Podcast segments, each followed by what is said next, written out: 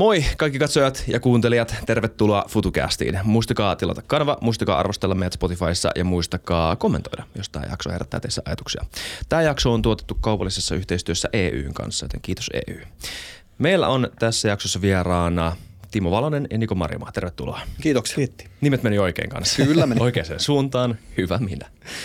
Tervetuloa. Haluatteko te vielä nopeasti esitellä ittenne ennen kuin mennään jaksoon? Keitä olette ja mitä teette? Sä voit aloittaa Timo. Joo, mä oon tosiaan Valosen Timo ja, ja mä johdan meillä Suomessa tätä meidän EUn kyberturvatiimiä. Tehdään niin kuin tietosuojaa ja, ja tietoturvaa ja, ja tota, mä oon semmoisen 15 vuotta nyt tehnyt näitä, näitä hommia itse. Jees, ja Marjumaan Niko samaisesta tota, organisaatiosta EUstä, mutta EUn strategiasiivestä, eli sieltä EU-Parthenonin puolelta vastaa meillä pohjoismaisesti sitten erityisesti strategiakeissejen ja yritysjärjestelykuvioiden, niin tietoturva katselmoinneista ja organisaatioiden tukemisessa niissä suurissa muutoksissa. Kyllä. Ja kyllä, kuuntelijat, tietoturvajakso. Meillä on ollut näitä muutamia viime aikoina, ihan hyvästä syystä siis. Tämä kenttä on aika isossa myllerryksessä tällä hetkellä. On ihan sillä on monta hyvää syytä, miksi me tätä jaksoa käsitellään tässäkin jaksossa taas. Vai mitä? Mikä teidän niin kuin yleinen käsitys siitä on, minkälaista on työskennellä teidän alalla tällä hetkellä? Haluatko ottaa ensin omat näkemykset? Niin, niin että et mehän ollaan tosiaan niin kuin konsultteja, että et mehän ollaan nyt sitten oikeastaan se, joka, joka niin kuin sitten mahdollistaa tätä meidän, meidän digitaloutta niin kuin meidän asiakkaille ja, ja tota, sitä kautta niin kuin, ää, me ollaan vähän siinä, siinä välissä, että, että asiakkailla on tarve tehdä – turvallista niin softakehitystä, miten se tehdään ja, ja äh, on, on tarve tehdä niin kuin turvallista asiointia, digitaalista identiteettiä, tämmöisiä juttuja. Ja sitten toisaalta niin kuin pitää huomioida nämä, niin kuin regulaatiovaatimukset ja, ja compliance siellä taustalla.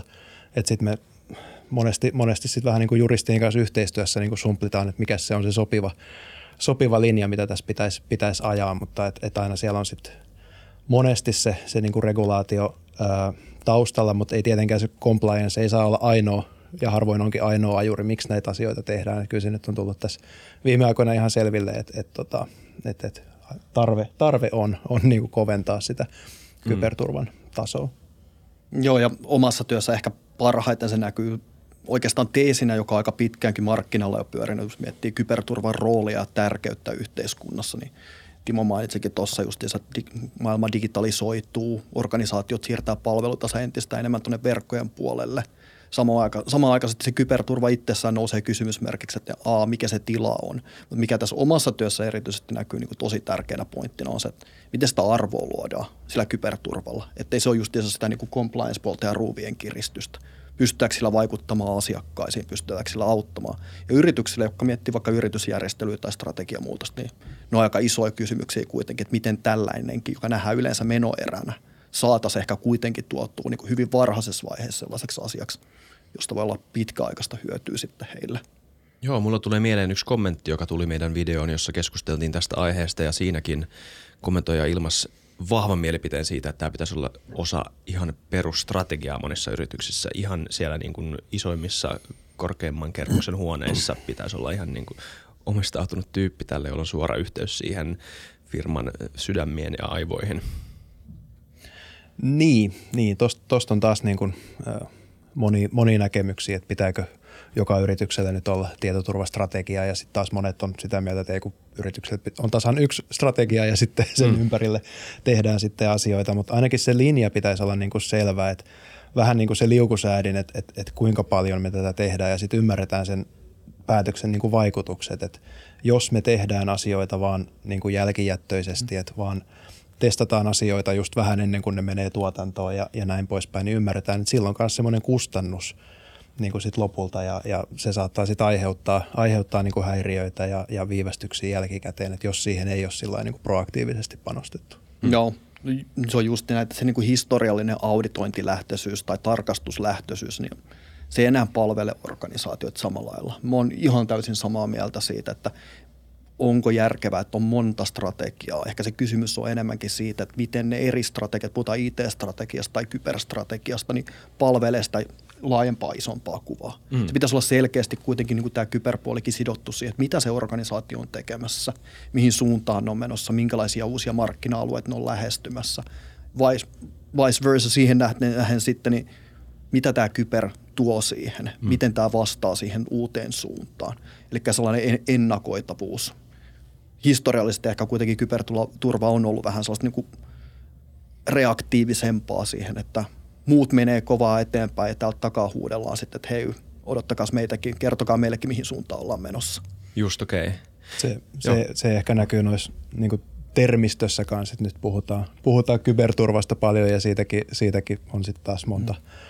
Monta mielipidettä, että mitä se tarkoittaa, mutta ehkä, ehkä itse ajattelen sen niin, että aikaisemmin jos suojeltiin lähinnä tietoa, niin se oli sitten tietoturvaa ja, ja nyt jos suojellaan vähän muutakin, että voidaan suojella niitä kaasuputkia tai, tai tehtaita tai prosesseja tai, tai ihan mitä, mitä vaan niin tätä ympäröivää yhteiskuntaa, niin silloin siitä tulee se kriittinen infra ja sieltä, sieltä tulee sitten se kyberaspekti siihen ehkä mukaan. Okei. Okay. Joo, me hypättiin nopeasti näihin mehukkaisiin pihveihin tässä jaksossa ja tähän konkretiaankin, mikä on tosi mm. kiva. Ja mun mielestä me voidaan syventyä näihin, mutta ehkä olisi vähän hyvä pohjustaa sitä, että missä tämä kenttä menee, no vaikka myös regulaation suhteen, mutta myös näiden niin kuin liiketoiminnallisten, liike, äh, tota, äh, taloudellisten tarpeiden suhteen. Tosi niin kuin kaksi osaa. Eli teillä on kuitenkin tulossa uusi iso liuta regulaatio, ihan puhdasta compliancea myös, jonka kanssa pitää tavallaan painia öö, ja johon strategia pitää sovittaa. Niin mitä nämä uudet regulaatiot on, joita nyt on tulossa?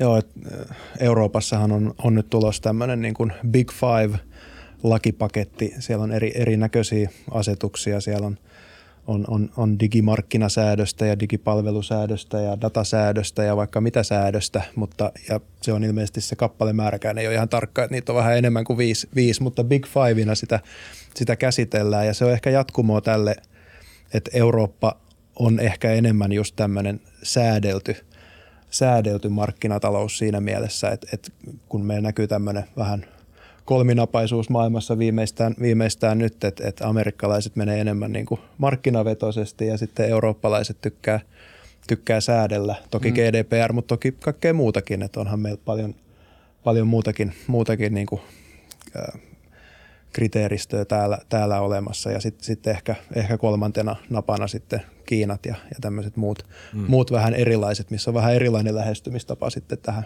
tähän. Mä en edes tiedä, miksi sitä kutsuu sitä. Joo. Kansallinen intressi, syvä kansallinen intressi on mm. ehkä sellainen, mikä näyttäytyy ulospäin Pitkän sieltä. aikavälin visio. Joo, tai ehkä niin, joka tapauksessa tämmöinen niin kuin valtio, valtiovetoinen malli ja sitten ehkä ne, ehkä ne intressit, ne näkyy hyvin just jos vertaa niin kuin vähän tietosuoja tietosuojaregulaatio tai, tai Kiinan, kiinalaiset taisi kutsua sitä niin kuin heidän omaksi niin kuin cyber security lawksi, mutta että sieltä mm-hmm. tulee hyvin vahvasti se valvontaintressi ja se, että miksi niitä, miksi niitä lakeja siellä päin säädellään, niin se on, se on nimenomaan se, mikä heillä on mielessä siinä. Mm. Hyvin ehkä sellainen autorisatorinen mm. lähestyminen siihen kokonaisuuteen. Mm. Euroopan regulaatiolähtöisyys on ehkä kuitenkin enemmän sellaista ohjailevaa ja – ne taustat siinä on se, että puhutaan kuitenkin unionista, jossa pyritään siihen, että on yhtenäisiä toimintamalleja ja tapoja. Jos katsoo ihan niin kuin eri maiden kybermaturiteetti tai sellaista kypsyyttä, että missä eri maat menee, niin onhan tässä paljon vaihtelua ihan Euroopan sisälläkin siitä. Hmm. Toimialojen välillä ihan vastaavasti on myös sitä, että täällä yritetään tasapainottaa sitä, että EU olisi kuitenkin yhtenäinen. Se taas sitten, miten sitä noudatetaan, niin sen aika näyttää. Ja miten se toteutuu käytännössä. Että siinä on kuitenkin aika paljon vastuuta siirretään sinne niin kuin maakohtaiseen jalkautukseen, mitä tulee siihen tekemisen puoleen sitten. Mitä uutta noudatettavaa on tulossa? No ensimmäisenä mä lähtisin ehkä tuosta niin NIS-direktiivin uudesta versiosta. Puhutaan niin kuin kriittisen infrastruktuurin niin kuin organisaatioista, mikä tuottaa niin kuin esimerkiksi Oy Suomi APn kaltaisille tahoille, niin kuin, että tämä maa elää ja hengittää myös kyber digitaalisessa ympäristössä tulevaisuudessa. Eli siellä nimenomaan pyritään siihen, että on tietyt kriittiset toimialat ja organisaatiot sieltä, joilta edellytetään sitten jo sellaista niin kuin kypsyyttä valmistautua potentiaalisiin niin kuin digiuhkiin, vastata niihin, ennakoida niitä, raportoida niistä oikeaoppisesti, jotta niin kuin tämä vallitseva uhkakenttä, mikä tässä ympärillä on, niin ei ainakaan lamauta yhteiskunnallista kestävyyttä se on niin kuin ehkä mulle itselleni se merkittävin, mikä näkyy. Ja tästäkin oikeastaan se, se ei mitään uutta, jos mietitään huoltovarmuutta, yhteiskunnallisia intressejä ja tällaista niin kuin verkostoitumista, mitä, mitä eri toimialojen välillä on.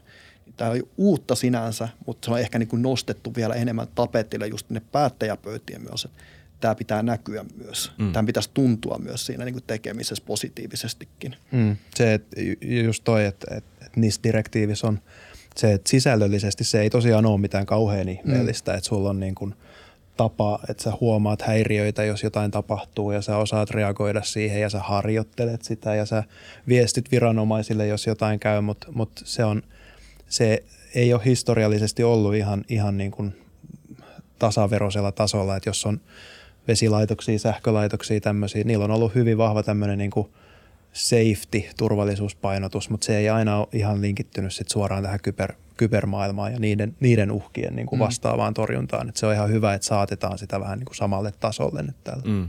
Niin siis loppujen lopuksi jonkunnäköinen yrityskulttuurikysymys, että kaikille firmoille, ehkä vähän old school firmoille riippuen organisaatiosta, riippuu minkälaisia ihmisiä siellä var. Mm. Varmaan usein se on yhdestä ihmisestä tiedä, että onko tämmöinen, tiedä, usein ja usein, mutta joskus se saattaa olla mm. muutamasta ihmisestä kiinni, jotka muistuttaa tota toimaria oikein sanoin, että hei meidän pitäisi ehkä miettiä tätä. On. Ja nyt se on mustaa valkoisella.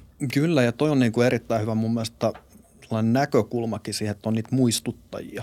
Tämä mm. kuitenkin vaatii koko organisaation panostusta ja se ylimmän johdon panostusta siihen.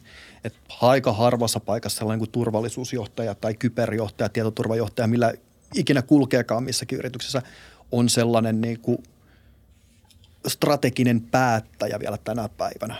Tahtoa on päästä enemmän sinne puolelle, että niin kuin ollaan mukana siinä päätöksenteossa, mutta vähintään pitäisi olla se muistuttaja. Ja toi niin kuin syvälle kulttuuriin rakennettu näkemys on se on mun mielestä enemmän ohjaava teesi kuin taas sellainen paperille kirjoitettu strategia siitä. Että kyllä niin kuin kulttu- toimintakulttuurit tai organisaatiokulttuurit, joissa on sellainen perinteinen teollisuuden safety first, ihmishenkien suojaaminen on kaiken keskiössä. Jos tämän saman ajattelun saa jalkautettua ja siihen niin kuin ideatasolle myös digitaalisiin palveluihin, että niin kuin turvallisuus ennen kaikkea – niin oikeastaan se lähtökohdat on ihan eri luokkaa, kun se, että yritetään leikkaa ja liimaa päälle jotain tietoturvaa. Just niin. Mm. Niin, meidän limbinen, limbiset liskoaivot ei ole vielä tarpeeksi modattuja tämmöisten kyberuhkien vaistomaiseen havaitsemiseen. Niin mm. nämä on vähän tämmöisiä mm. niin abstrakteja asioita joillekin mm. ihmisille. Kyllä se ehkä vähän, vähän sitä on ja, ja tosiaan niin toi – toi direktiivi, josta sitten tietysti tulee niin kuin kansallinen, kansallinen laki vielä siihen päälle, niin kuin, niin kuin kaikki tiedetään, miten EUn lainsäädäntömekanismit toimii, mutta, mutta sitten vähän vastaavasti, niin sitten meillä on myös kyberkestävyyssäädös, joka on vähän niin kuin, mun mielestä vähän ontuvasti, ontuvasti ehkä käännetty suomeksi, mutta, mutta tota sen kohteena on sitten nimenomaan tämmöiset niin kuin tuotteet ja niin kuin, ää, jossa, jossa valmistat – valmistat digitaalisia niin kuin, tuotteita, jotka on yhteyksissä, niin sitten että sä niihin, niihin sovellat sitten näitä vastaavia periaatteita. Sieltä löytyy pohjalta se sama, mm. sama juttu kanssa, että sä koulutat sun henkilöstöä ja sä reagoit, jos, jos tapahtuu jotain ja sä ilmoitat niistä. Että se varsinainen substanssi näissä ei ole kauhean niin kuin, ihmeellistä, mutta se on huomattu tässä, niin kuin, että kyllä siellä tekemistä riittää silti tälläkin, tälläkin tontilla. Et se on ehkä vähän just tämä – kestävyys, kestävyyssäädös. Et siitä varmaan, varmaan tota, Nikokin mainitsi, että hän tituleerataan joskin ESG-asiantuntijaksi nykyään, että se, se vie niin kuin ajatuksia vähän väärään suuntaan, mutta se on, se on tosiaan se niin kuin resilienssi on siellä taustalla, taustalla ollut se termi, joka on sitten suomeksi käännetty kestävyydeksi, mutta sitten samalla siitä niin kuin unohtuu se ehkä semmoinen niin kuin palautumiskyky ja tämmöinen niin kuin – kimmoisuus tai tämmöinen, mikä, mikä liittyy myös siihen, että se ei ole vaan sitä, että sulla on kova kuori, joka kestää paljon asioita, vaan sitten se nämä olettaa, että joskus joku kuitenkin pääsee niistä sun suojauksista läpi ja sitten se on tärkeämpää, mitä sä sitten teet ja miten sä reagoit ja miten sä palaudut siitä, mm. mm. siitä sitten.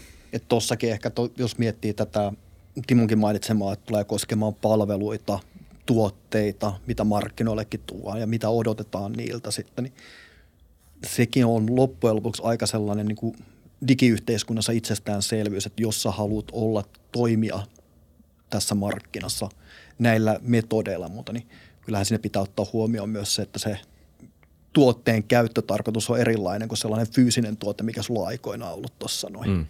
Että se niin kuin, ihan samalla jos miettii lastenleluja. Lastenlelutkin, niin historiassa ollut vaikka minkälaisia kemikaalit ollut vähän mitä sattuu niissä. Sitten alettiin puuttua siihen, että ehkä tänne nyt ei kannata myrkkyjä laittaa, että lapset tuntuu laittavan sen lelun suuhunsa.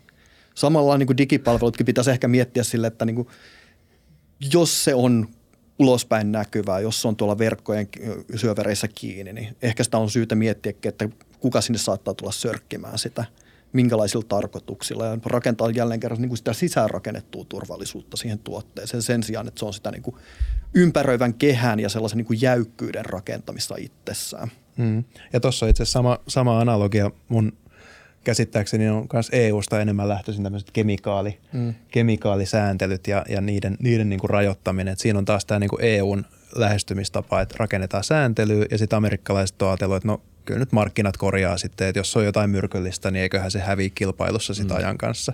Et siinä on, siinä on tämä meidän niin kuin maailmojen ero. Mm. Joo, kyllä.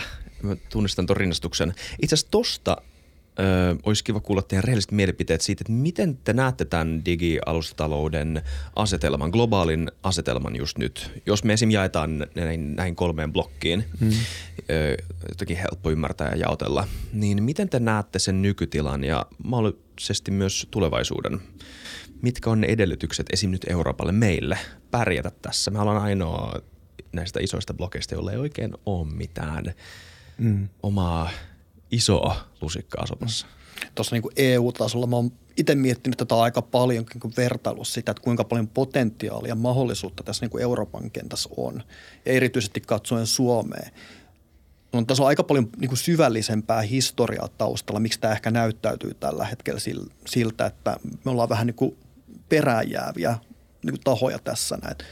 Suomesta katsottuna 90-luvun lama edelleenkin tuntuu painava ihmisten mietteessä sen riskinottokyvyssä – äh, tällainen niin kuin mm. hyvin pitkälti riskilähtöisyys, joka peilautuu myös tähän niin kuin compliance-tyyliseen lähestymiseen asioissa, niin peilautuu myös sitten tuossa noin. Eli katsotaan hyvin varovaisesti uutta. Muista, oliko Aalto-yliopiston vai tota, saatan muistaa väärin, mutta muistaakseni Aalto-yliopiston Executive Education kurssilla tai joskus tällainen, niin oli ollut keskustelua siitä, että oli ulkomaalaiset kysytty, että mikä sun kova tavoite tulevaisuudessa on, mitä sä haluat olla. Ja tosi iso prosentti oli nostanut siellä, että mä haluan olla oman yrityksen niin kuin perustaja ja johtaja. Vice versa suomalaisilta, jos oli kysytty, niin tota, pörssiyrityksen toimitusjohtaja, pörssiyrityksen johtaja. Eli niin sanotusti se tuossa niin mentaliteetissa näkyy. Ja tämä mentaliteetti vaikuttaa myös siihen niin kuin alustatalouden sellaisiin mahdollisuuksiin. Siinä jenkkejä jos katsoo, niin mennään eteenpäin, kokeillaan, otetaan riskiä nopeammin markkinoille, fail fast kulttuuri niin sanotusti – eurooppalaiset on ehkä, tai erityisesti suomalaiset on sitä, että niin kuin pitää pureskella tosi monta kerrosta läpi se, että ollaan niin kuin itsekään uskotaan siihen omaan hyvään ideaan. Mm. Sen jälkeen aletaan miettimään sitten sitä tuotteita. Vähän insinöörimäisesti viedään tuote niin valmiiksi, mm. ennen kuin uskalletaan edes lähteä sijoittajille puhumaan siitä, että meillä olisi tällainen kiva idea. Tä, tässä on niin kuin sellainen, niin kuin, voisiko sanoa niin kuin mentaliteettiero, joka ehkä enemmän vaikuttaa. Potentiaali on paljon – ja erityisesti mä näkisin, että tässä niin kuin kyberin saralta niin pystytään tuomaan sitä, mitä ehkä muut jättää huomioimatta, eli turvallisuus, henkisyys, asiakkaiden huomioiminen, heidän yksityisyyden huomioiminen. Mm. Mielenkiintoinen se, vastaus. Ja, anteeksi. Kyllä se ehkä, ehkä noista just, just näkyy, että, että tota, amerikkalaiset ei pelkää konkurssia ja, ja, ja niin poispäin näitä perinteisiä juttuja, mitä kuullaan. Ja sitten Tietysti siellä on yhtenäisemmät sisämarkkinat ollut. Mm-hmm. Siellä ei ole ihan niin monta kieltä kuin meillä Euroopassa ja kaikkia tämmöisiä niin kuin menestystekijöitä siellä on ollut sitten jo vuosikymmeniä. Mutta nyt on tavallaan ollut ihan ilokin huomata tässä niin kuin viime aikoina, että kun niin kuin nyt meillä on nyt ollut tämä sääntely, sääntely täällä ja, ja vaikka nyt tietosuojasta, niin sitten jos me tehdään vaikka amerikkalaisten kollegoiden tai vaikka amerikkalainen asiakas, joka on vaikka nyt sitten – isolla, isolla pääomasijoitusrahalla ostanut jonkun suomalaisfirman ja sitten sit lähdetään katsomaan, että mitä se on niinku syönyt. Ja, ja sitten puhutaan tietosuojasta, niin kyllä sitten ne amerikkalaiset katsoo vähän meihin päin sillä että no hei, kertokaa te, miten tämä kuuluu tehdä. Että kun te olette nyt tämän selvästi niin kuin edelläkävijöitä, että mm. heillä on vähän hajanaisempaa, on, on jotain Kalifornian omia lakeja, mutta et kun mm. teillä on se GDPR, niin kertokaa sitten meille, että miten tämä olisi pitänyt tehdä. Ja sitten lähdetään rakentamaan sitä siihen suuntaan, että se, se on tullut aika mones, mones niin kuin viime, viime vuosina vastaan. Okei, no tuo on mielenkiintoista tietää. Ja, ja ylipäätään tämä on mielenkiintoinen suunta mennä tässä keskustelussa. Musta tuntuu, että Suomenkin politiikassa, tai nyt ylipäätään kun puhutaan siitä, että miten me saadaan talous nousemaan täällä, niin liikaa nojataan siihen valtion abstraktioon jollain tavalla semmoisena, että jos nyt vaan saadaan sinne oikea pääministeri, niin sitten tänne tulee lisää firmoja. Mm. et, et se on, et, siis, sehän nimenomaan riippuu siitä, niin kuin sä sanoit, että ihmi, on olemassa ihmisiä, jotka siitä huolimatta, ei välttämättä siitä huolimatta, mutta kuitenkin valtion toimista jollain tavalla kuitenkin irrallisena menee ja tekee sen. Tää... Menee hakea se bagin niin kuin nuoret mm. sanoo. Mutta siis bottom line, noin, noinhan se loppujen lopuksi on. Kyllä se on ja sitten mun mielestä on hyvä tällainen niin kuin kauas katsova vertaus kohta taas kyberturvallisuuteenkin. Puhutaan siitä, että Suomen kybertasokin saadaan nostettua, jos meille tulee kyberministeri tai kybertsaari tai mitä kaikkea näitä on ehdotettukaan tuolla totta kai se on hyvä, että on niin kuin tällaista valtionkin ohjausta siihen suuntaan, että miltä tämä niin kuin Suomen kenttä pitäisi näyttää, mutta loppupeleissä kuitenkin lähtee markkinataloudesta ja sieltä yrityksistä, sieltä kulttuurista, että niin kuin se kokonaisuus alkaa kasvamaan.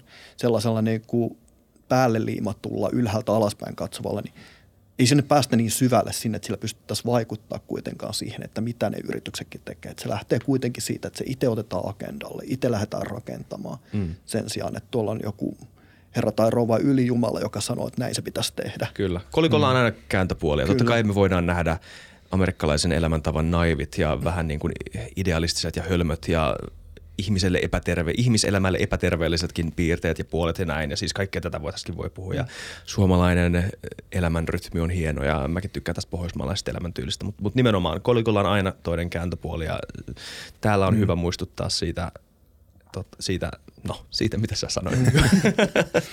mutta joo, hei, ähm, mitäs te, eli, mutta tässä ollaan yhden tämän pihvin äärellä, eikö mm. vaan? Tää, että kuinka iso osa tietoturva tai siihen liitännäistä asiat voi olla kilpailussa markkinoilla? Mm. Kuinka iso etu se voi olla? Mitä mm. mieltä te olette siitä? No kyllä se, kyllä se on ja sitten sit just tuolla, että no se on ehkä vähän naivi ajatella, että sillä sääntelyllä – sääntelyllä voisi sitten, sitten mahdollistaa tätä niin kuin Euroopan nousua, mutta sitä, sitä ainakin tämä niin kuin EUnkin digistrategia vähän yrittää ainakin siihen suuntaan. Ja, ja siellä on just semmoisia elementtejä niin kuin tämä, tämä tota, digimarkkinasäädös, digipalvelusäädös, missä on suoraan sitten näille suurille, suurille niin portinvartijajäteille, eli Metat, Googlet, nämä, niin asetettu semmoisia rajoituksia, että, että, tota, että he ei saa niin väärinkäyttää sitä asemaansa ja sen sijaan – alkaa löytyä semmoisia elementtejä, että myös niin kuin PK-yritysten pitäisi päästä nauttimaan niistä samoista. Eli, eli kun, kun nämä jätit kerää sitä kaikkea dataa meistä, meistä ja niin kuin ympäristöstä, niin siellä alkaa tulla semmoisia ehtoja, että sitä dataa olisi sit läpinäkyvämmin pystyttävä jakaa myös, myös niin kuin muiden käyttöön. Että semmoisia niin kuin suuntauksia ainakin siihen suuntaan on, mutta, mutta se on, se on tosi, tosi vaikea niin kuin ennustaa. Että se on – ne on tosi, tosi paljon vähän niin kuin debatinkin alla vielä nämä, osa näistä sääntelyistä on vielä niin kuin luonnosvaiheessa, että, että mahdollistaako se tätä kilpailua vai, vai onko se sitten se kääntöpuoli siellä, että rajoittaako se liikaa, että yrityssalaisuudet tulee sitten jakoon vai mitä, mitä se sitten käytännössä tekee, että, että se, se, on, se on tosi mielenkiintoinen, mitä nyt just, just puntaroidaan siellä. Mm. Ja sitten taas jos miettii ehkä vähän filosofia semmoista näkökulmasta, että kuinka paljon tehdään tällaisia niin kuin yksilötason päätöksiä päivittäin miettimättä sitä. Mä itse näkisin ja toivoisin ainakin, että ehkä enemmänkin tehtäisiin sellaista niin kuin hiljaista valintaa just sen suhteen, että otanko tuotteen A vai tuotteen B. Sillä, niin kuin, että minkälainen se on se turvallisuuskin, mikä sinne on rakennettu sisäänsä. Mä oon itse aika vahva sen kannattaja, että tätä tehdään jo ja nimenomaan tietämättä, että ihmiset valitsevat tuotteita vähän sen mukaan, että miten media näyttäytyy tai miten mediassa näyttäytyy taho X ja taho Y keskenään. Miten sieltä tuodaan sitä joko positiivista tai negatiivista viestiä ulos siitä, että miten huomioidaan tietosuoja, tietoturva, yleisestikin tällainen niin kuin yksilön huomioiminen, heidän oikeuksien huomioiminen. Mm. Niin kyllä mä itse uskon siihen aika vahvastikin, että se tulee kasvamaan ja yksilöt tulee tekemään myös näkyvämpiä, suullisempiakin päätöksiä, että en valitse tuotetta X koska – ja vice versa. Sitten puhutaan paljon TikTokeista ja muista, että tiedot, tiedot, tiedot valuu Kiinaan. Mm, mm. Uh, mutta sekin on ollut positiivista huomata, että tässä on niinku asiantuntijatkin tuolla niinku somemaailmassa nyt vähän nostanut kättänsä pystyyn ja sanonut, että hei, me puhutaan nyt esimerkiksi viime viikolla tästä vakoiluilmapallosta, mikä tuolla Jenkkien suunnalla oli. Ja samanaikaisesti porukka lataa TikTokia postaa videoita. Suurin piirtein siitä samasta mm. aiheesta. Eli meillä on tässä kyllä tässä niin kuin yhteiskunnallisesti vielä aika paljon työtä siinä, että opettaa, mutta se vaatii sitä, että eri ryhmiä pitää lähestyä eri lailla sen suhteen, että niin kuin ja katsoa, että mistä he on kiinnostuneita, mitkä on heille tärkeitä asioita. Ja kyllähän se jossain määrin niin kuin näkee, että, että markkinaehtoisesti se niin kuin toimii. Hmm. Että okei, okay, jossain vaiheessa, en nyt tiedä paljon se paransi heidän myyntiin, mutta se oli ehkä niin kuin parhaimpia niin kuin mobiili tietoturvaa ja tietosuojaa parantavista jutuista, että yhtäkkiä Apple-laitteessa näkyy, että älä seuraa minua nappi. Oho, no se muutti sitten aika paljon näiden niin kuin appien toimintalogiikkaa siellä taustalla, mutta se oli taas semmoinen niin positiivinen merkki, mitä joku tämmöinen suuri peluri voi, voi niin kuin saada aikaan.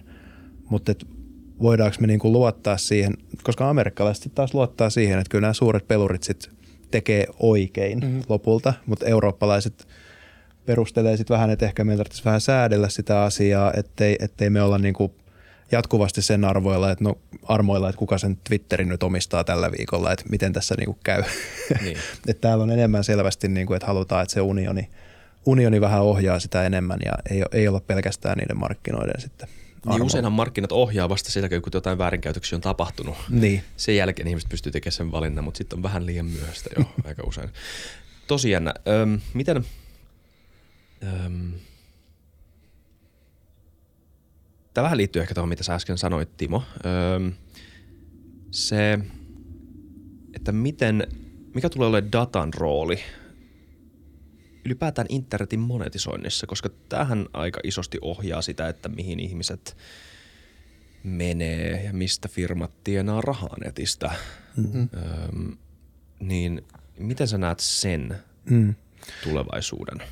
Joo, kyllä se, ja se datan, datan rooli tulee kasvamaan ja sitten sen, sen ää, niin kuin läpinäkyvyyden ja jakamisen mahdollistaminen tulee olemaan tärkeimmässä asemassa. Et on meillä toki jo, niin kuin, no onhan GDPRssäkin on semmoisia artikloita jo, että sulla on oikeus, oikeus niihin sun omiin tietoihin ja sulla on oikeus nähdä, nähdä mitä, mitä susta niin kuin on sillä, sillä rekisterin pitäjällä, mutta sen ajatuksen laajentaminen yhä useammin niin kuin myös myös sitten niin kuin koneisiin ja, ja niin kuin niin kuin teolliseen internetiin, mikä käsittelee sit, sit, niin se, se, on tulossa tämän, tämän regulaation myötä sitten kanssa aika vahvasti. että se, on, se on tämän datasäädöksen, joka on taas osa tätä hienoa Big Five-pakettia, niin sen, sen osana oikeastaan se, että jos sulla on joku teollisuusrobotti tai, tai kauhakuormaaja tai vaikka, vaikka kahvikone sun ravintolassa, niin sehän kerää koko ajan sitä – tietoa siitä, siitä sen koneen käytöstä ja, ja, ja sen niin kuin,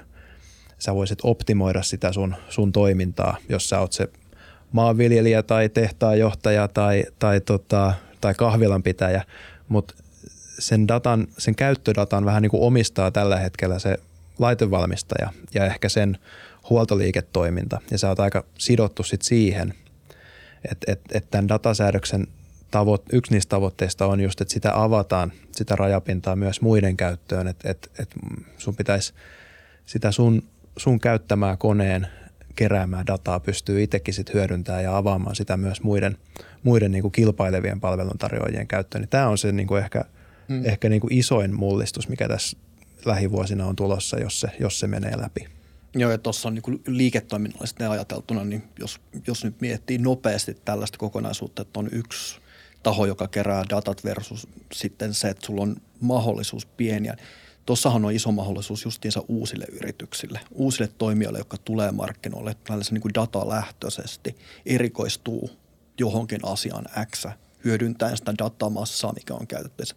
Tässä on paljon just potentiaalia tällaisille niin kuin uusille toimialoille, toimialan muodoille, jotka ei ehkä tänä päivänä vielä ole olemassakaan. Hmm. Ja siinä on, siinä on niin se ehkä isoin potentiaali mun mielestä. Nyt ehkä tänä päivänä se näkyvin teesi on joku tiedolla johtaminen. Siitä syvemmäksi vietynä kokonaisuutta, niin päästään sellaista, mitä jos se tieto itsessään niin kuin luo kokonaan uutta liiketoimintaa. Mä haluaisin lisää kuulla teidän pohdintaa tämän ympäriltä, että mitä kaikkea se voi mahdollistaa. Koska mun tuli heti mieleen semmoinen vertauskuva, että mitä jos sulla olisi yksi, puhutaan siitä, että datan uusi öljy, niin että jos sulla olisi öljy, öljynporauslautta, joka poraisi öljyä – ja sitten olisi olemassa laki, että muutkin saa käyttää sitä öljyä, mutta datahan ei ole niukka resurssi. Mm. Et siinä on se ero. Mm. Niin, toi ei, mut niin miten, te, miten te näette tämän asetelman? Mitä tämä voi mahdollistaa mm. Ja sitten se, no okei, okay, pahoittelut nyt tästä tota riskienhallinnan ammattilaisen vinkkelistä, kun mä ajattelen aina sitä, että what could go wrong, että mm. siinä on aika paljon, koska sitten taas sun aika monen firman liiketoiminta perustuu just siihen, että, että sulla on niissä sun, sun öljynporauslautoissa tai, tai, tai liukuportaissa tai, tai teollisuusroboteissa, sulla on semmoisia fiksuja sensoreita, millä sä mittaat eri asioita, mitä sun kilpailijat mittaa. Niin. Ja sä hyödynnät sitä dataa ja sä osaat tehdä ennakoivaa huoltoa niille. Ja niin kuin aika paljon sun kilpailuetu perustuu myös siihen, että se on, se on niin kuin sun. Ja sitten kun sitä avataan – ja sitten kun sitä avataan riittävästi sitä dataa, niin sä voit vähän niin kuin reverse engineerata sieltä, että ahaa, sulla on tommosia, sä mittaat tota kiihtyvyyttä tossa kohtaa ja tota tollain, niin, niin sitten taas ne ilkeät kiinalaiset saa taas selville lisää niitä salaisuuksia. Niin se on ehkä se mörkö, mikä tässä niin kuin kauniissa datajakamisen ajattelussa on, on mm. ollut. Ehkä sitten just kolikon kääntöpuolena se niin positiivinen puoli, että mitä siitä voisi muodostaa, niin oikeastaan vähän sivutenkin tota noin, mitä Timo sanoi noista myös potentiaalisia riskejä, että ne on ihan, ihan valideja ja varteotettavia riskejä ja huolenaiheita, mitä kannattaa miettiä, kun dataa aletaan käsittelemään isosta massasta pienemmäksi, pienemmäksi, pienemmäksi. Mutta se, mitä siitä voi tulla just tällaisina niin kuin ehkä nopeina ideoinakin uusia palvelukokonaisuuksia, niin mietitään justiinsa tällaista jotain maanmittausta, maanviljelyksen kehittämistä eteenpäin. Tällaisiahan tehdään, kaikkea sensoripohjaisia muut, mutta mitä jos päästään vielä syvemmälle datan kautta siihen, että aletaan tutkimaan, niin kuin, minkälaista siementä pitäisi lähteä kehittämään Pohjois-Pohjanmaalle, jotta saadaan kasvamaan tuote X paremmin. Miten sitten taas, kun mennään tuonne Lapin perukoille, mitä, mitä sinne pitäisi tehdä? Eli niin kuin datan hyödyntäminen käyttötarkoituksiin, johon sitä ei ole tarkoitettu alun perin. Mm-hmm. Mietitään tällaista justiinsa maanmittausta, joka saattaa mennä syvemmälle ja syvemmälle ja syvemmälle ja syvemmälle. Eli data mahdollistaa vähän sellaisen niin kuin öljyspor, jos öljyä lähdetään poraamaan tuolta maasta, niin aika syvälle saa mennä, mutta saman datan suhteen mä näkisin, että pitää mennä syvemmälle, syvemmälle ja syvemmälle, jotta siitä saadaan niin kuin niitä uusia ideoita. Hmm. Samoin, samoin sitten näiden nyt jo perinteiset yritykset, valtaosa kassavirrasta tuleekin niistä digipalveluista, huoltosopimuksista ja muusta – mitä jos niihin huoltosopimuksiin saadaankin sitten lisäksi joku kolmas osapuoli tukemaan sitä toimintaa ja tuomaan uusia kyvykkyyksiä, jotta tällä perinteisellä yrityksellä ei ole. Toi, toi, mitä mainitsit, just toi niin toissijainen käyttö, että et käytetään vähän eri tarkoitukseen, mitä alun perin oli ajateltu, niin siinä on itse Suomi vähän ollut tämmöisenä jossain määrin edelläkävijänä niin terveydenhuollon hmm. ja, ja niin sosiaali- ja terveystietojen niin tämmöiseen toisiokäyttöön, että niitä on voitu – voitu täällä niin kuin avoimemmin käyttää, käyttää sitten just, just niin kuin tieteellisen tutkimukseen ja tämmöiseen. Että sitten ehkä muualla Euroopassa siinäkin on jumittu, niin, jumituttu liikaa siihen, että no tämä on, tää on tota henkilötietoa ja tämä on arkaluontoista ja tämä on, tää on tota terveystietoa, että ei, ei, ei voida tehdä mitään. Mm. Täällä on menty vähän rohkeammin sinne, että no okei, että jos et sä nyt voi yhdistää tota siihen ihmiseen, niin kyllä sä sit voit vähän niin kuin sen tää tieteellistä tutkimusta täällä tehdä ja se on ehkä menossa just siihen suuntaan enemmän, että tässäkin – datasäädöksessä näkyy, että siellä on tehty erikoiskategoriat, että koska siinä voi käydä niinkin, että jos sulla on tämmöistä kahvikoneen tai jonkun koneen käyttötietoa, niin sitten joku, joku voi taas nillittää siitä, että no mutta nyt sä yhdistät sen työvuorolistaan ja nyt se on henkilötietoa ja sitten sä et saa tehdä sille mitään. Mm. mutta sen, sen niin kun estämiseksi, että sitä ei taas vesitetä tällä niin kun tarpeettomalla niin kun henkilötieto nillityksellä, niin, niin tota, siellä on tuotu tämmöinen kategoria siihen just tähän koneiden ja laitteiden käyttötietoon, että se, sitä kutsutaan niin ei-henkilötiedoksi. Okay. että katsotaan nyt meneekö se määritelmä sitten, sitten lopulta läpi, mutta se avaisi aika paljon uusia mahdollisuuksia just siihen, siihen käyttötarkoituksiin, että sitä ei tarvitsisi sitten jäädä, jäädä enää niin kuin siihen jumiin, että mitä jos tämä on henkilötietoa. Ja, koska tässä on vähän ollut semmoista niin GDPR-pelkoa ehkä, ehkä aistittavissa viime, viime vuosina kanssa, että tota, – sitä koitetaan osaltaan helpottaa näillä uusilla mm. säädöksillä. Kyllä. Mä, mä kysyn sinulta ihan tarkoituksella tosi ei-tyhjentävän kysymyksen, koska mm. siis se, että mitä datalla voi tehdä, mm. niin eihän siihen oikein voi vastata tyhjentävästi. Öm, mutta sitten ehkä jos nyt on sun jengissä, että mikä voisi mennä väärin, et, niin okei, me hyväksytään premissi, että okei, sulla on enemmän tietoa, voit tehdä enemmän asioita, mutta mikä mulla on insentiivinä rakentaa näitä data-antureita ja yrittää kehittää kilpailuetua datankeräyksen kautta, jos mulla ei ole siitä mitään yksin omistajuutta siitä datasta, jota mä kerään siitä, erikoistus, tai sitä erikoistuneesta datasta. Kyllä mä ehkä sanoisin, että tuossa, tuossa voidaan katsoa aika paljon niin pörssimarkkinoita ja miten treidaaminen tällaisena kaukaa haettuna e- esimerkkinä voi näyttäytyä, tai näyttäytyy ehkä tuossakin puolesta, voi näyttäytyä myös tällaisena erottelevana tekijänä. Tuolla on tahoja X, Y, Z, jotka hyvin paljon samoja metodeita käyttää, käyttää samoja datalähteitä treidauksessa, eli data tulee samoista paikoista.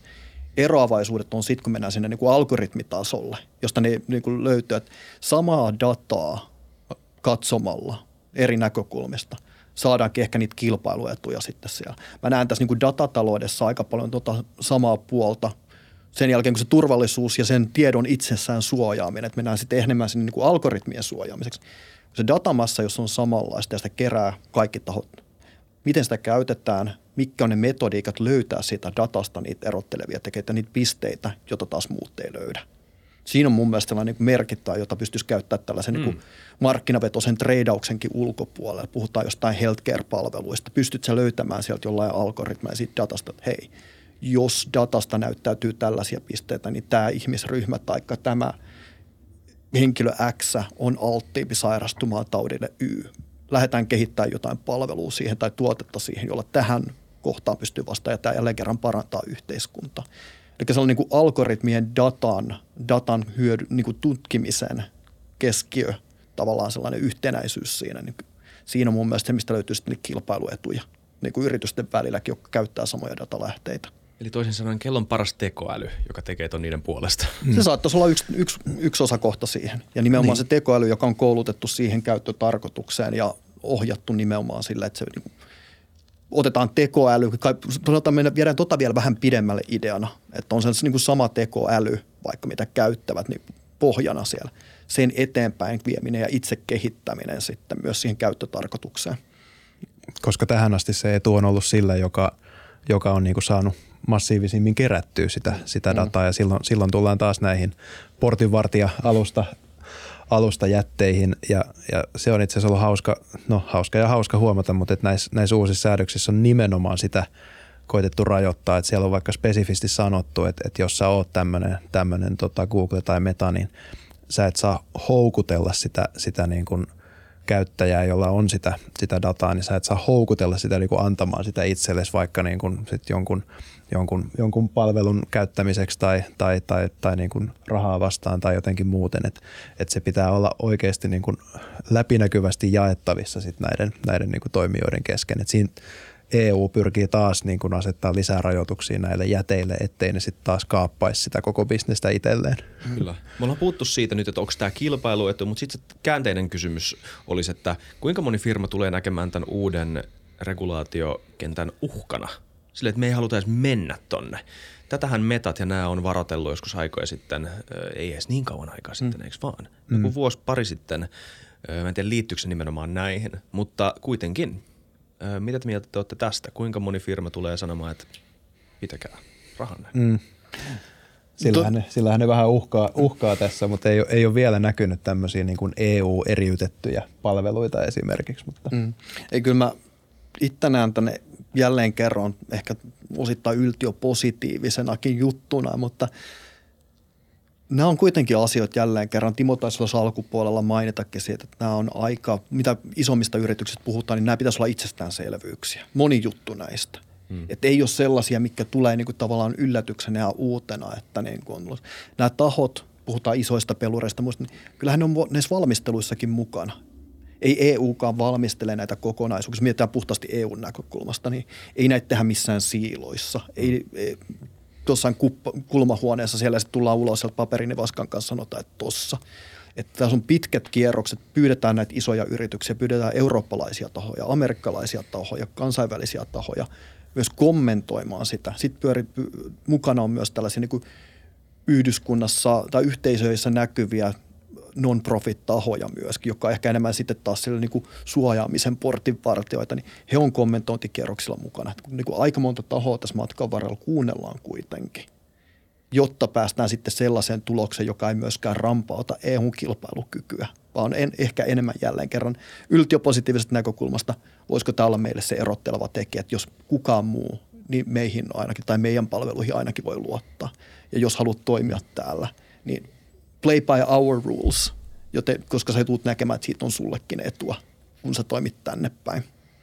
Ja onhan ne, onhan ne jonkin aikaa tietysti jo toiminut sillä vähän, että okei, täällä on kireempi sääntely, mutta se on vähän niin kuin cost of, cost of doing business, että, että tota, no okei, nyt just oli aika, aika tota paljon uutisia tässä vuodenvaihteessa, että nyt, nyt sai meta, meta näitä GDPR-seuraamusmaksuja, oliko melkein 400 miljoonaa tai jotain, mutta, mutta se on edelleen, onhan se merkittävä niin kuin uhka sellainenkin mm. tietysti, että tuleeko, tuleeko nyt sakkoja, mutta että kyllähän niillä aikamoiset niin kuin loppauskoneistot myös sitten on, on, on ollut ja tulee varmasti olemaan, olemaan tuohon, että oliko se joku, joku sanoi jossain, että minkä verran metan juristit käyttää, käyttää tähän, tähän resursseja, niin se, se vastaa – vastaa suurin piirtein niin kuin 10, 10 minuuttia on, on, on niin kuin se, mitä, mitä Irlannin vaikka tietosuojaviranomaisella on vuodessa budjettia.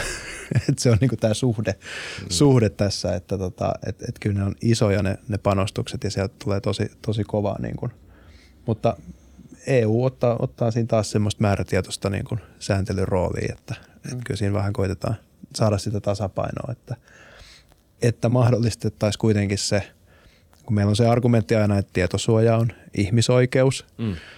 ja, ja tota, pitää niin kuin siihen äh, antaa mahdollisuus sitten, sitten yksityisyyden suojalle ja, ja niin poispäin. Et siihen tietysti amerikkalaiset sanoo vastaan, että okei, okay, se on yksityisyys on ihmisoikeus, mutta on niitä muitakin ihmisoikeuksia, että on, on oikeus niin kuin tehdä töitä ja ansaita rahaa ja nauttia tieteen niin kuin saavutuksista, että et, et se, on, se näkyy ehkä siinäkin tämä tota, vähän erilainen, erilainen tota, niin, voisi ehkä sanoa, että on myös, myös ihmisoikeus, on myös ihmisoikeus luovuttaa yksityisyytensä mm. jollekin firmalle. Mm. Mm. Vapaus. Mm. Joo, ja se on, se on nimenomaan mun mielestä, mikä näissä keskustelussa aika usein tuppaa unohtumaan, on se, että niin kuin yksilöllä pitää olla myös mahdollisuus, oli kyseessä eurooppalainen, pohjois-amerikkalainen yritys, kiinalainen yritys, jos me yksilönä ollaan valmiita hyväksymään se riski – tällä ehkä liberaalisti ajateltuna, niin sulla mm. pitää olla oikeus siihen. Kunhan sä tiedät myös se, että mikä silloin se vaikuttaa. Niin, kun, kunhan sä ymmärrät niin, sen, mihin, sä, mihin sä suostut. Ja tuossa on käyty paljon just tätä, että nyt taitaa olla semmoisia niin kuin sanomalehtiä tai jotain uutis, uutislähteitä netissä, että, että, tota, että sieltä tulee tämä kuuki, kuukibanderi, että, tota, että sä joko tilaat tämän meidän lehden, maksat rahaa tai sitten me seurataan sua. Mm. ja se on sitten taas vähän tästä eurooppalaisesta vinkkelistä vähän sillä että et not cool. Mm. Että et, tota, et, et sul on, on se niin kuin, se on sun perusoikeus ja se ei saisi toimia niin, että rahaa vastaan. Kiristetään niin, niin, niin. Mutta siinä tullaan varmasti näkemään enemmänkin tämmöisiä vähän luovia ratkaisuja sitten, et, et, ja että mikä se, mikä se on se suostumus, että ootko sä aina tietoinen sitten, että tuliko nyt luettua ne, ne tota, privacy noticeit sieltä ennen, ennen tämän, tämän härvelin käyttöä, että et, tota, se, on, se, on, se on aika hankala, hankala homma kanssa. Mä en tiedä, miten tämä kysymys liittyy teidän tai kytkeytyy teidän asiantuntijuuteen suoraan, mutta tämä monetisaatiomalli, miten nämä firmat voisivat tienata ylipäätään mitään fyrkkaa, jos, jos ne ei saa kerätä meidän henkilötietoja ja mun, ne saa kartoittaa mun persoonallisuutta ja syöttää mulle. niin, niin ei, se, ei se sitä tarkoita, että, että niin nyt nämä, nämä metan, metan viimeiset, viimeiset sakot, niin, niin tota, no se oli, siinä oli monta, monta monessa, että miksi, miksi niitä nyt sakotettiin se 400 miljoonaa, mutta yksi oli just se epäselvä suostumus, että se oli leivottu sinne niin kuin sopimusehtojen sisään – että et tota, hyväksy, hyväksy tämä sopimus ennen kuin pääset käyttämään, käyttämään Facebookia. Sitten kun se on niinku sopimus, niin sä et saa sitä niinku ir, irtautua siitä, että toisin kuin suostumus, että suostumuksen sä voit vetää pois, että jos et sä enää halua, että he, he seuraa sua. Mutta se ongelma tuli ehkä just siitä, että se oli se käyttäytymisen seuraaminen ja siihen perustuva mainonta, mihin se, mihin se niinku pohjautuu. Että et tota, Euroopan tietosuojaneuvostokin sanoo suoraan, että et, et kyllä, sä, kyllä sä saat edelleen semmoisia niin kuin, kontekstisidonnaisia mainoksia, vaikka näyttää perustuen vaikka sun, sun kieleen tai, tai sijaintiin tai johonkin muuhun tämmöiseen tämmöiseen tota, tietoon susta, mutta kunhan se ei niinku seuraisi sua jatkuvasti, että okei, että sä oot viime mm. viikolla hakenut tämmöisiä tämmöisiä juttuja ja nyt mä näytän sulle tämmöisiä mainoksia, että se, se seuraaminen on siinä vähän se huonompi homma. Niin, että mä näen tuossa aika paljon sitä samaa, että otetaan taas tällaisena niinku tykkään paljon niin kuin esimerkkeistä, mutta sä kävelet tuolla kadulla ja sieltä tulee feissari tarjoamaan sulle jotain palvelua ja kieltäydyt siitä nätisti. Homma ok. Se feissari lähtee seuraamaan sua ja seuraa sua kauppaan, että hei sä otit tosta 60 takin justiinsa. Mm. Kyllä sä pystyt 5 euroa laittamaan. Se on, katot sitä pitkään siinä, kävelet sitten ulos sieltä kaupasta, menet seuraavaan kauppaan ja tilaat jonkun hampurilaisen jossa. Hei, nyt sä löyt 12,90 tohon noin. Kyllä sä se 5 euroa pystyt tähän laittamaan. Tämä on vähän niin kuin se, mikä on tässä kokonaisuudessa, mikä pitäisi ihmisten ymmärtää myös, että ei se niin kohdennettu mainontakaan ei ole ongelma siinä mielessä, kunhan se tehdään nätisti ja oikeudenmukaisesti ja se, että se ymmärretään. Ja samalla myös niin kuin tuotteiden turvallisuuden, niin kuin kyberturvan näkökulmastakin, että jos tuotteisiin sisällytetään tällaista niin kuin turvallisuutta, niin vähän samalla lailla tämä Feissari-esimerkkiä käyttäen, niin kyllä mainontaakin pystyy edelleen tekemään. Se pystyy tekemään hyvin nätisti. Kysymys on enemmän siitä, että kuinka paljon tehdään just tätä niin kuin seuraamista sinne seuraavaan kauppaan ja seuraavaan kauppaan. Ja sitten vähän sitä tökkimistä justiinsa, että kyllä sä, kyllä, sä, kyllä sä tämän haluat, kyllä sä tämän haluat. niin ja se, että mistä siinä palvelussa on, on sitten oikeastaan enää kyse ja onko mm. se niin kuin selvää. Että niin kuin tämä nyt just oli, oli sitä, että nämä Facebookin sopimusehdot on muuttunut niin moneen kertaan, että se, se ei pohjimmiltaan enää ole semmoinen hauska niin kuin naamakirja, missä näkee vähän, että mitä vanhoille koulukavereille mm. tapahtuu. Vaan kuka se, sinkkoi, kuka ei. Niin, niin, se on pohjimmiltaan vaan semmoinen mainoskoneisto, joka tuottaa sulle niin kuin mainoksia. Ja mm. sitten sit voisi tietty kysyä, että mikä, mikä se palvelutaso sitten sua kohtaan on, että voiko se sitten valittaa heille, että näin nyt on kauhean hyvin personoituja, että voitteko te vähän parantaa. mä, mä haluaisin saada nyt tosi paljon paremmin kohdistettuja mainoksia vielä. Että, Just niin. Mutta ainakin niin yksi peruskysymys on se, että kaikki tämä, vaikka me oletettaisiin, että kaikki tämä on ihan fine, ja mm. varmaan moni tästä onkin ihan fine ja on tämän liiketoiminnan elinehto, niin kuluttajille pitäisi olla tietoon perustuva suostumus ja mm. mahdollisuus siihen. Se on niin kuin se, mikä... Suostumus ja sitten se suostumus on just pohjimmiltaan se, että, että, tota, että sen pitäisi pystyä vetämään se pois sit myöhemmin, jos, jos niin. vaikka paljastuu, että ajaa, että nämä vuotaakin Kiinaan nämä kaikki, kaikki tiedot, niin sitten pystyisi niin kuin jälkikäteen sit vaikuttaa siihen, että voisinko mä saada nämä, takaisin. Et se on just vähän hankala tässä datataloudessa, että kun ne kerran lähtee johonkin, niin sit niitä, niitä ei oikein sit välttämättä sillä luotettavasti saa takaisin. Kyllä. Niin, että tuossa päästään oikeastaan yhteen sellaiseen itselle oikeastaan aika tärkeäseenkin kokonaisuuteen, joka näkyy niin kuin kyberturvan puolellakin. Jos mietitään uhka- ja riskikenttiä, mitä organisaatiotkin näkee ja oli sitten yksilötkin tässä niin kuin datan jakamisen ja datatalouden keskiössä, niin se on toi kolmansien osapuolien hallinta. Se on niin kuin, se on monen yrityksen riskilistallakin sitten, jos mietitään kyberturvasta, niin mistä se muodostuu, miten kumppaneita hallitaan. Ihan samalla nämä megajätit ja muut, jotka pyörii niin tässä datatalouden keskiössä, niin tota, miten kolmannen osapuolet, mikä on se kolmansien osapuolen vastuu ja rooli siinä heidänkin kokonaisuudessaan. Ja siinä mun mielestä ei enää tänä päivänä riitä se, että mutta kun me ollaan pieni peluri, niin ei me voida tuollaista. Me ollaan menossa kohti suuntaa, jossa sulla pitäisi olla entistä enemmän tiedossa siitä, kuka, mitä, missä, milloin. Mm. Fiilistelläänkö loppujakso vähän tätä tietoturvaa? Missä, kun me ollaan niin hyviä siinä, mm. missä tota, öö, puhuttiin siitä, miten regulaatio, mm. regulaatio voi olla kilpailuetu, mutta siitä vielä eteenpäin, vähän niin kuin sä sun pohjustuksessa sanoit. Mikä on se ekstra kilometri, mitä nyt firmojen pitäisi ajatella? Hmm. Ei, mä, tässä on, sanotaan, että tässä tulee vähän passiiviseksi, kun alalla pyörii ja kaikki alkaa tuntua, niin kuin, että ne ei ole enää uutta ja hienoa. Hmm. Mutta mikä mä näen sellaisena, jos miettii ihan geopoliittista tilannetta yhteiskuntaa, että missä on niin kuin jälleen kerran potentiaali ehkä markkinatalousnäkökulmastakin niin kuin yrityksillekin, niin Suomessahan on tosi vahvaa tällaista niin kuin sensori- ja avaruusteknologiaan liittyvää mistä ei vaan puhuta. Se on niin kuin niin siinäkin on sellainen sen tietoturva, turvallinen käyttäminen tällaisiin erilaisiin käyttötarkoituksiin. Mä näen, että niissä on entistä enemmän. Että jälleen kerran päästään hyvin lähelle sitä niin kuin dataa, dataa, dataa, datan käyttöä myös niin kuin tietoturvaeduksi.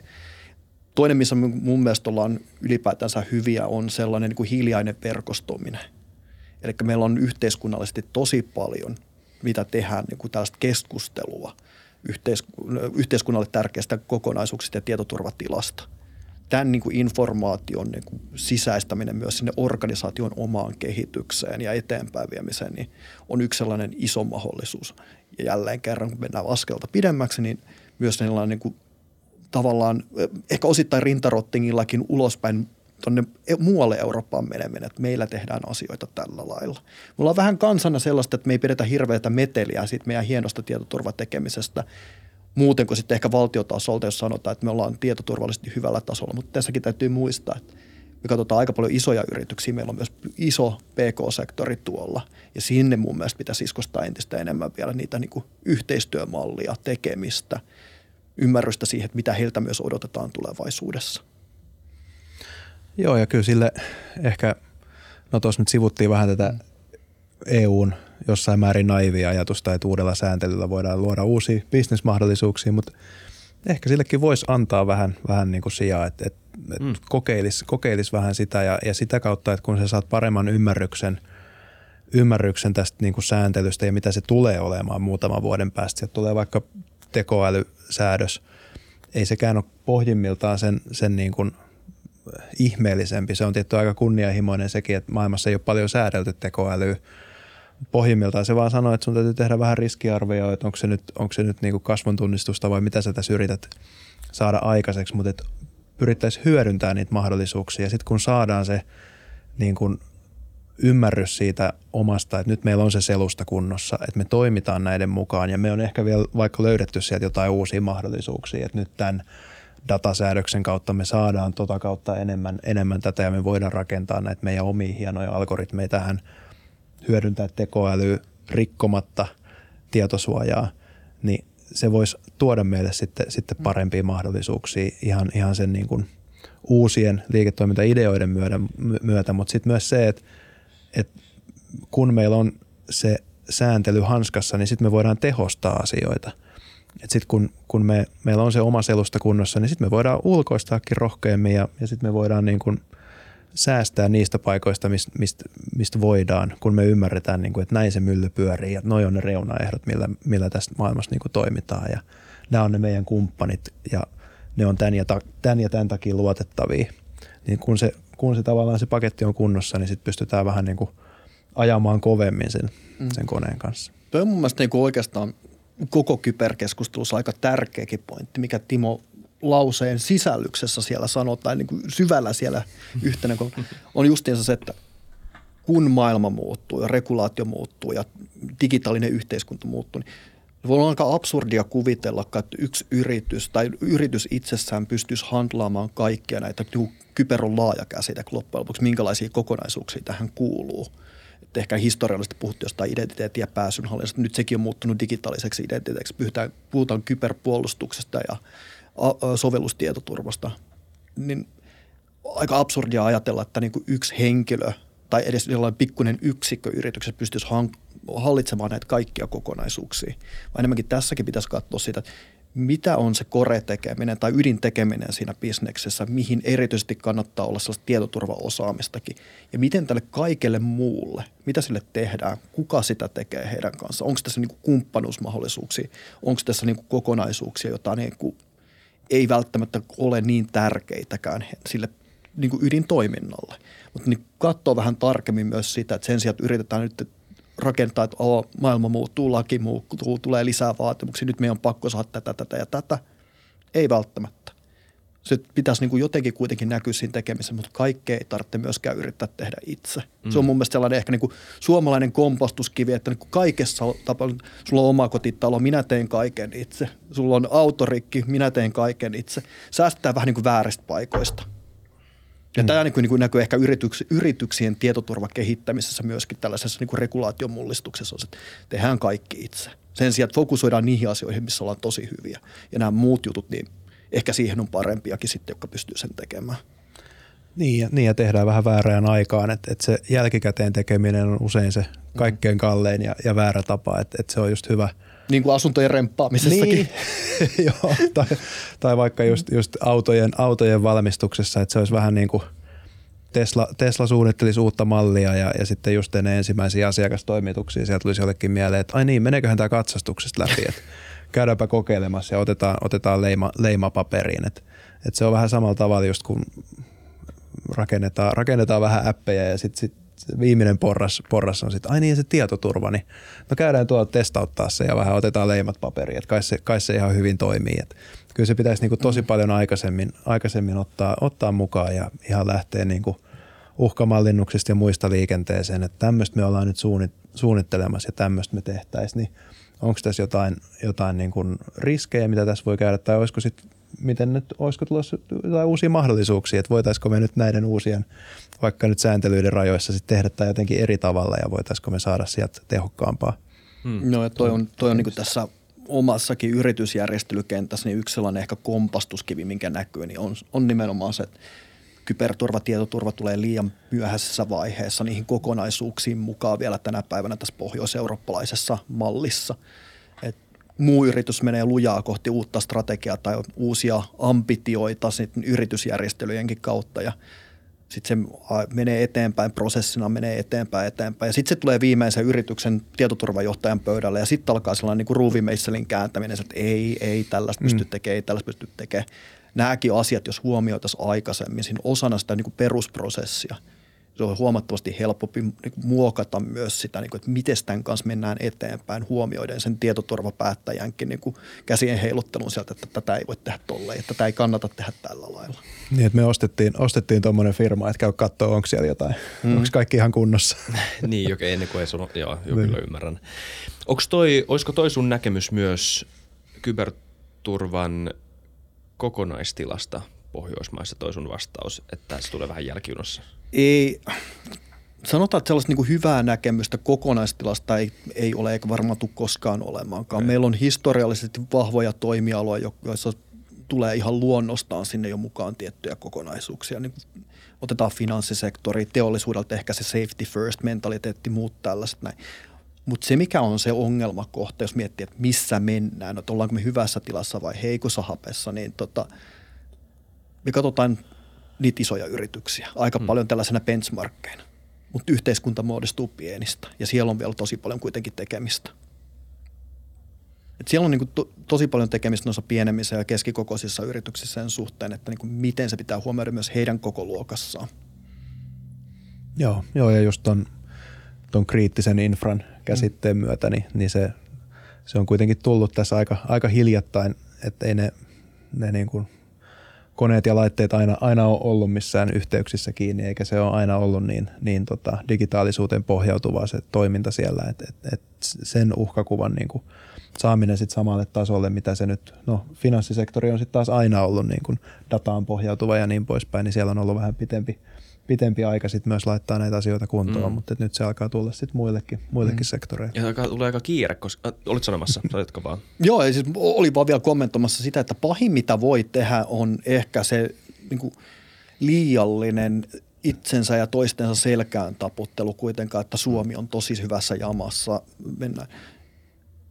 Siihen ei saa jättäytyä et se on niin kuin, mitä mä oon käyttänyt yrityksillekin niin kuin esimerkkinä, jos puhutaan tällaista tietoter- tietoturvan maturiteettiarviosta tai kypsyysarviosta, että miten elät ja hengität tänä päivänä, on se, että tehdään arvio nytten ja sieltä tulee joku arvio siitä, että olette tätä tasoa nytte.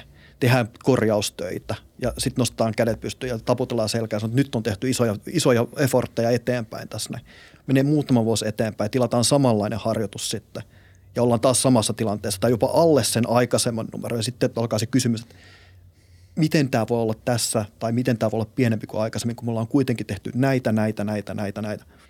Kyllä, maailma menee myös eteenpäin ja uhkakuvat muuttuu, mm. toimintamallit muuttuu.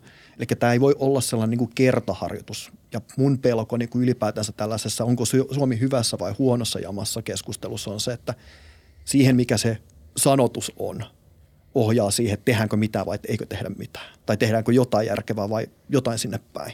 Kun enemmän pitäisi miettiä sitä, että tämä on niin kuin jatkumoa koko ajan eteenpäin kuitenkin. Mm, kyllä.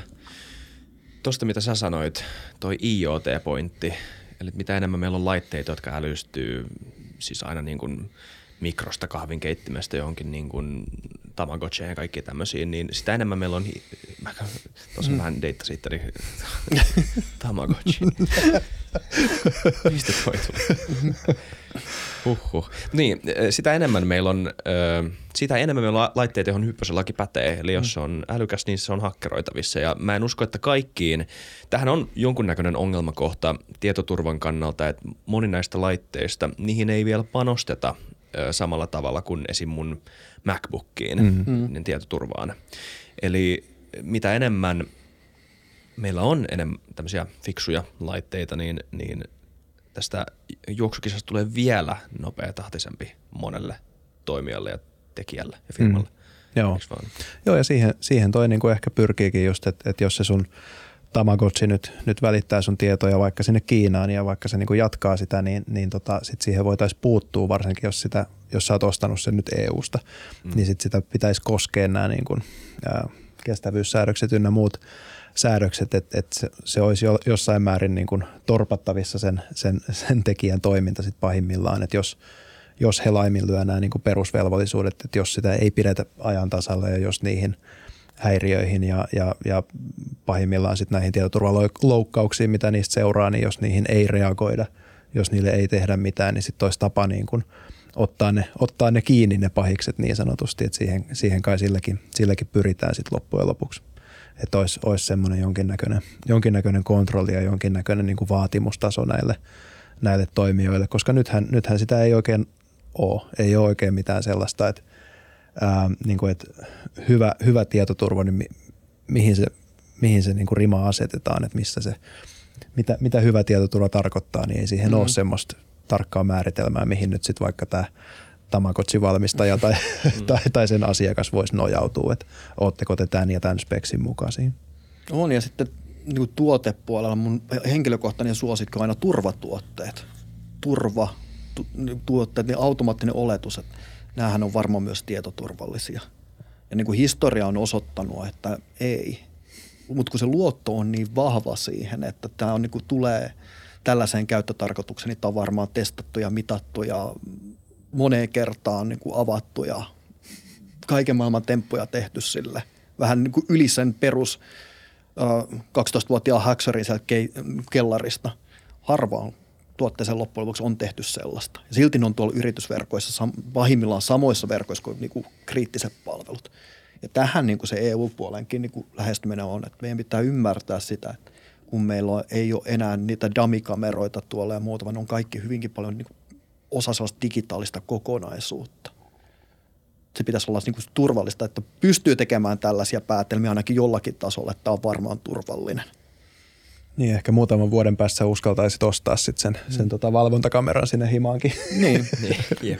se, se on niin kuin tällä hetkellä ehkä niin kuin isommista, että tekisi itsekin mieli laittaa vaikka minkälaisia tuotteita tuonne kotiin ja vähän niin kuin leikkiin niiden kanssa. Mutta sitten kun taas katsoo, että mistä päin maailmaa niitä tulee, niin en mä toistaiseksi ole uskaltanut laittaa niitä ihan siitä syystä, että korkeintaan sen takia, että avataan se tuote ja tutkitaan itse vähän, mitä se on synnyt sisäänsä.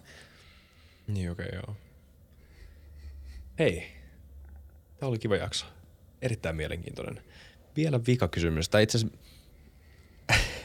loistavaa journalismia.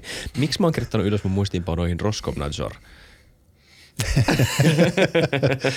Joo, se oli varmaan, varmaan näissä meidän, meidän ennakkokeskusteluissa esimerkki sit tästä niin, kuin niin sanotusta kolmannesta valtiomahdista, että kun meillä on nämä eurooppalaiset ja, ja, ja amerikkalaiset, niin sitten meillä on ollut, ollut kiinalaiset ja sitten jossain vaiheessa niin kuin venäläisillekin tuli tämä oma, oma ö, tietosuojalainsäädäntö. Siitä on nyt monta, monta vuotta jo aikaa, mutta tota, se oli vaan haus, hauskaa, kun sehän oli tämmöinen datalokalisaatiolaki nimenomaan – että venäläisten tietoja täytyy käsitellä vain Venäjän maaperällä. Oli se pohjimmiltaan se mm. ajatus ja silloin oli suomalaisfirmatkin vähän ihmeissään ja se on ehkä vähän tätä suomalaisten mentaliteettia kanssa, että kyllähän se on laki, niin kyllähän nyt lakia pitää noudattaa. Mutta vähän sillä pienellä, pienellä niin kuin varaumalla pitää kuitenkin miettiä, että minkä verran nyt noudatetaan sit vaikka niin kuin kiinalaisia tai venäläisiä lakeja, koska sen taustalla on, on sit se vakoilutarkoitus niin kun, ja se on, se on niin väistämättä, että sekin näkyy näissä – Eli Roskomnadzor oli tämä venäläinen, tai on varmaan vieläkin tämä niin kuin paikallinen,